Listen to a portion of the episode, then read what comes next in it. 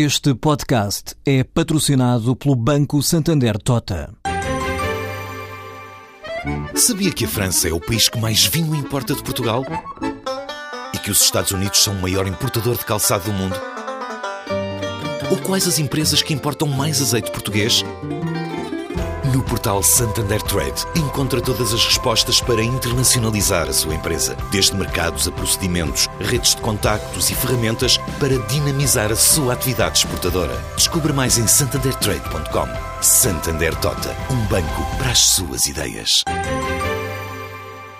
Começou formalmente a campanha eleitoral para as próximas eleições para o Parlamento Europeu como é sabido, Portugal elege 21 dos 751 deputados daquela Assembleia em Estrasburgo, mas eh, atrevo-me a dizer, basta seguirmos com atenção o que se passou neste primeiro dia formal de campanha para antever aquilo que eu chamaria mais do mesmo, ou seja, neste ano, e particularmente devido à, à coincidência de a 17 se dar por terminado o programa de assistência económica e financeira, mais uma vez a campanha eleitoral e esta eleição para o Parlamento Europeu é inteiramente contaminada pelos temas internos nacionais. Se repararem, já ninguém discute qualquer perspectiva de políticas europeias, de orçamento europeu diferenciado, de políticas sociais ou económicas alternativas para os próximos cinco anos, que é aquilo que, no fundo, está em causa quando se estruturam a nível de todo um continente as várias correntes políticas.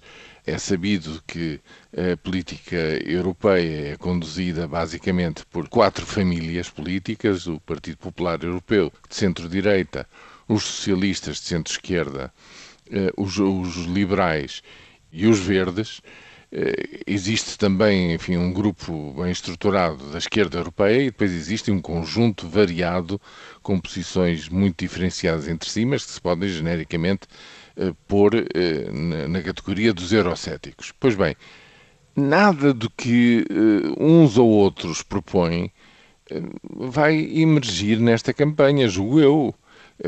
Não há debates, o debate dos candidatos ao lugar de, de, futuro presidente da Comissão Europeia passou completamente despercebido no nosso, no nosso país e, portanto, infelizmente, eu julgo que, uma vez mais, para um conjunto de temas que são complexos, que são difíceis e que estão muito longe da atenção e, e do conhecimento da maior parte dos eleitores portugueses, estas eleições vão produzir, em primeiríssimo lugar, mais uma vez, uma alta taxa de abstenção, provavelmente, de novo, bem acima dos 50%.